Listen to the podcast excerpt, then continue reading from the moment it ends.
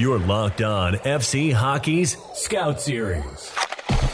Bringing you closer to the top names in the NHL entry draft than ever before. Now, here's Kyle Watson.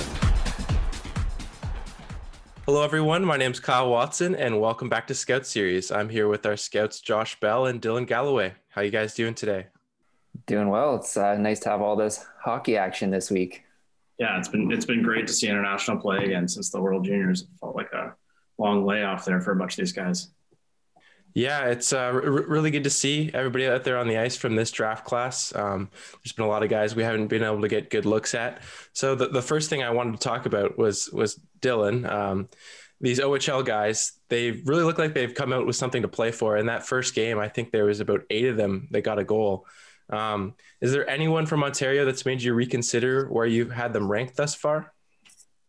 Oh, that's a good question, actually. Um, I mean, I, I really liked what I've seen from Ethan Del Mastro. I've been high on him, uh, you know, since the beginning of uh, of last year, and and just through all this year. I, I, feel like I've been pumping his tires in our scout calls, um, but we haven't obviously had any or much tape to go off of other than last year um, until until this tournament. So um, it's been really nice uh, seeing him uh, have success at this tournament.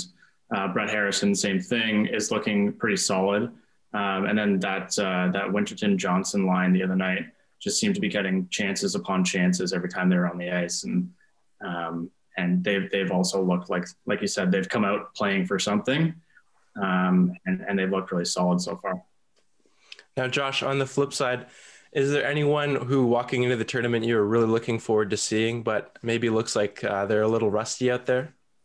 Um, from Canada, not not too much actually. I'm I'm pretty impressed with most of the guys. There's been a couple uh, a couple plays by Del, Del Mastro and Stillman that uh, weren't great, but overall, I think they've played a strong tournament. Um, the one guy I was kind of hoping for more from for more from um, just in the tournament general is uh, Simon Edvinsson from uh, Sweden. I kind of thought he would put the team on his back a little bit, but that's been all Fabian Lysell so far.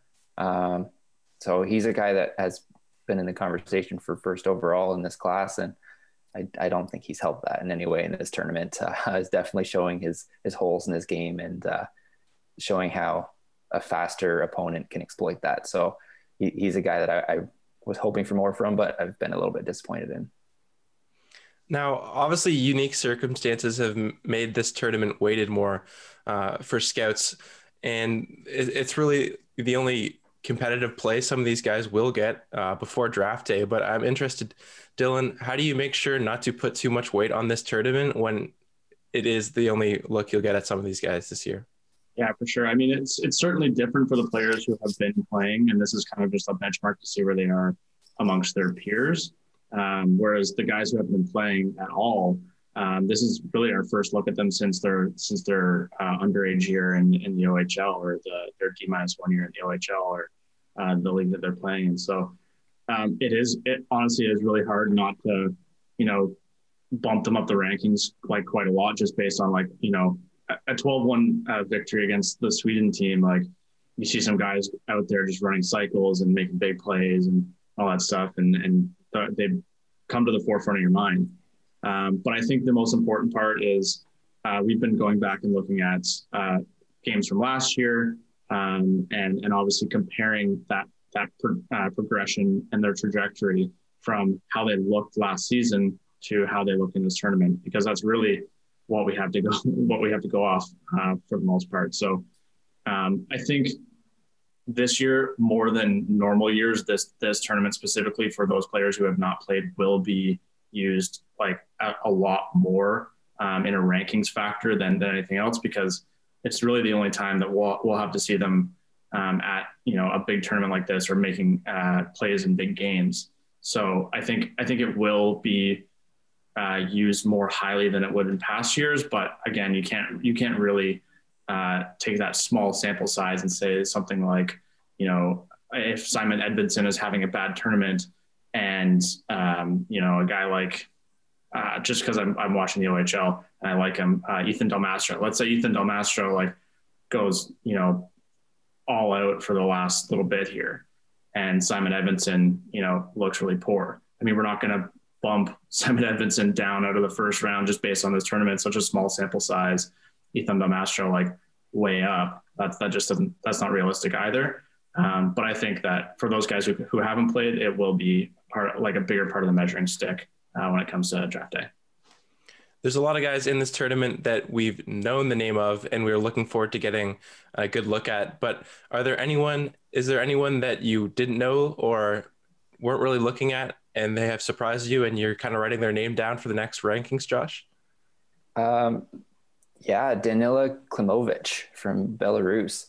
Um, I don't I don't think there's many people that knew this guy's name playing, and I think he's the the second tier in Belarus. Um, where he's been putting up a lot of points, but obviously he's not been on the radar. And then he comes in and he's got six goals through his first three games. He didn't get on the scoreboard last night against Canada, but uh, he's just he's just been so impressive. Um, he's got a wicked shot and um, just his ability to kind of sneak behind opponents. Like it, obviously everyone's seen his goal scoring, but he still is able to get open. He's able to find that soft ice and slip behind defenders. Um, it's really impressive. And just listening to um, the the broadcasters interview some of the the other people in the in the event and talking to scouts, there are some that think he could be a, a top three round guy. So it's uh, it's interesting to see kind of that rise out of nowhere, and all of a sudden, okay, maybe this guy needs to be taken in the first 96 picks. Um, so I think he's a guy that, that could be in there. Um, and another one on the same team is Dmitry Kuzmin. Um, if I've heard his name around, I know Will Scouch talks about him quite often, but uh, he's definitely put on a show he got that first lacrosse goal, which is just so impressive. But all tournament, he just shows off some wicked hands, wicked footwork. Um, so he's a guy that he, he, might not be in the top three rounds, and, and Klimovich might not either, but I, I think they will both get picked. Now, although it's been a pleasure to get um, a look at some of the guys that are draft eligible this year, the tournament has been dominated by some of the youngsters.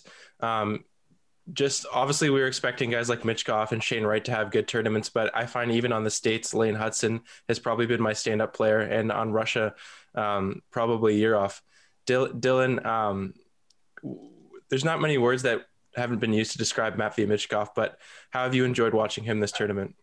Yeah, it's. I mean, it's kind of history in the making. Sometimes when you're when you're watching him play, it's it's un- unbelievable is, is the, is the word that you can use there. Um, just so dynamic and creative and, and, um, un- unbelievable is I'll, I'll, just keep saying that word unbelievable. It's, it's, it's crazy watching him play at such a young age against, uh, you know, these level of opponents and, and dominate the, the way that he's dominating. Um, yeah, it's, it, it makes, it gets you really, really excited for the next draft. You don't want to look past this draft at all, but uh, the next two are going to be just incredible draft uh, draft uh, stocks. I think it's going to be great to watch. Now, Josh, of course, like Dylan said, there's still two years to go with some of these guys, Michkov and Bedard. Um, and you, you, you don't want to say anything prematurely, but between Wright, Bedard, Michkov, Brad Lambert, all of these guys, who for you has been his, is the leader so far? in the in the tournament, um, I'd have to say Michkov. He he's just been dominant, and he just makes it look so easy.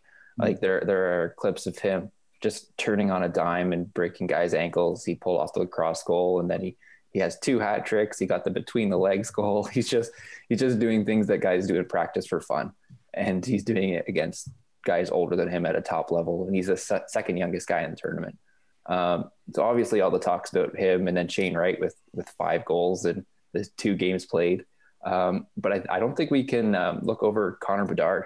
Um, he's not putting the points up like Michkov, but if you watch him get played, he's been played in all situations. He with Shane Wright out, he got bumped up the lineup.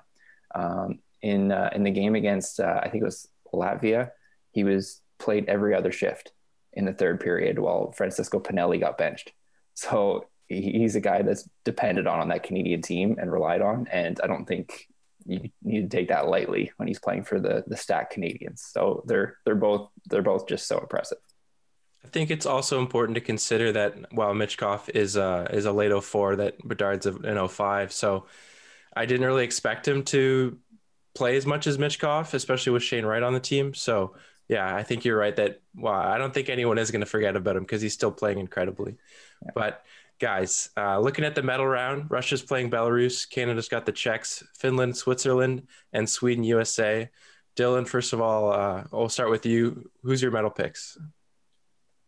I mean, it's it's almost impossible for me not to pick Canada as gold at this point. Um, they they've seemingly just looked so dominant uh, the entire tournament in my in my mind. Um, just their their play uh, has been so on point um, and and physical and creative and quick and just the small details of their game is great. So I got to go with them at one, two. Uh, I guess that's where it starts to get a little bit more confusing for me. Um, silver. Uh, I, I, mean, I guess the Russians for me would be the, the next the next go to, and then for bronze, I gotta go USA. I guess it's gonna be tough.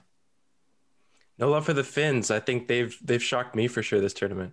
I it's not so so. I guess I I was I was talking about this before before the uh, before the the podcast started, but I watched the the prelim uh, Canada uh, Finnish game, and and they're the Finns are fantastic. Tuomo specifically in, in that game was just you know up and down the ice the entire time. He looked fantastic.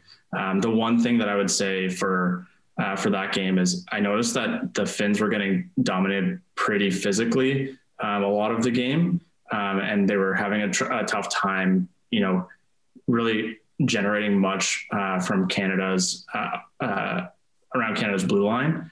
Um, I found that their inability to to match Canada's physicality um, is is probably could be a little bit of a problem uh, coming into the medal rounds when you know defensive systems might get a little bit more structured and teams might start you know uh, getting a little bit more physical. So that that's that's the only reason I my my brain goes to the three that I went to.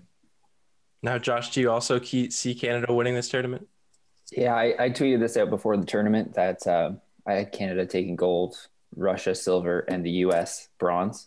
Um, so I, I still I, am going to stick to that. Um, however, if if a team is going to disrupt that, I, I, do think it would be Finland. I've been pretty impressed with them. Like like Dylan mentioned, Tuomaala has just been lights out. But uh, Koivunen and uh, the defenseman Jimi Suomi and uh, Alexi Haimo Salami. I'm probably butchering these names and I apologize, but they, they've all been so impressive. And even Samu Salomon, who I, haven't been that high on um, this season, he's looked, they look very good. Um, so I think that they could push the USA for that bronze. I, I don't know if they'll be able to get into the top two.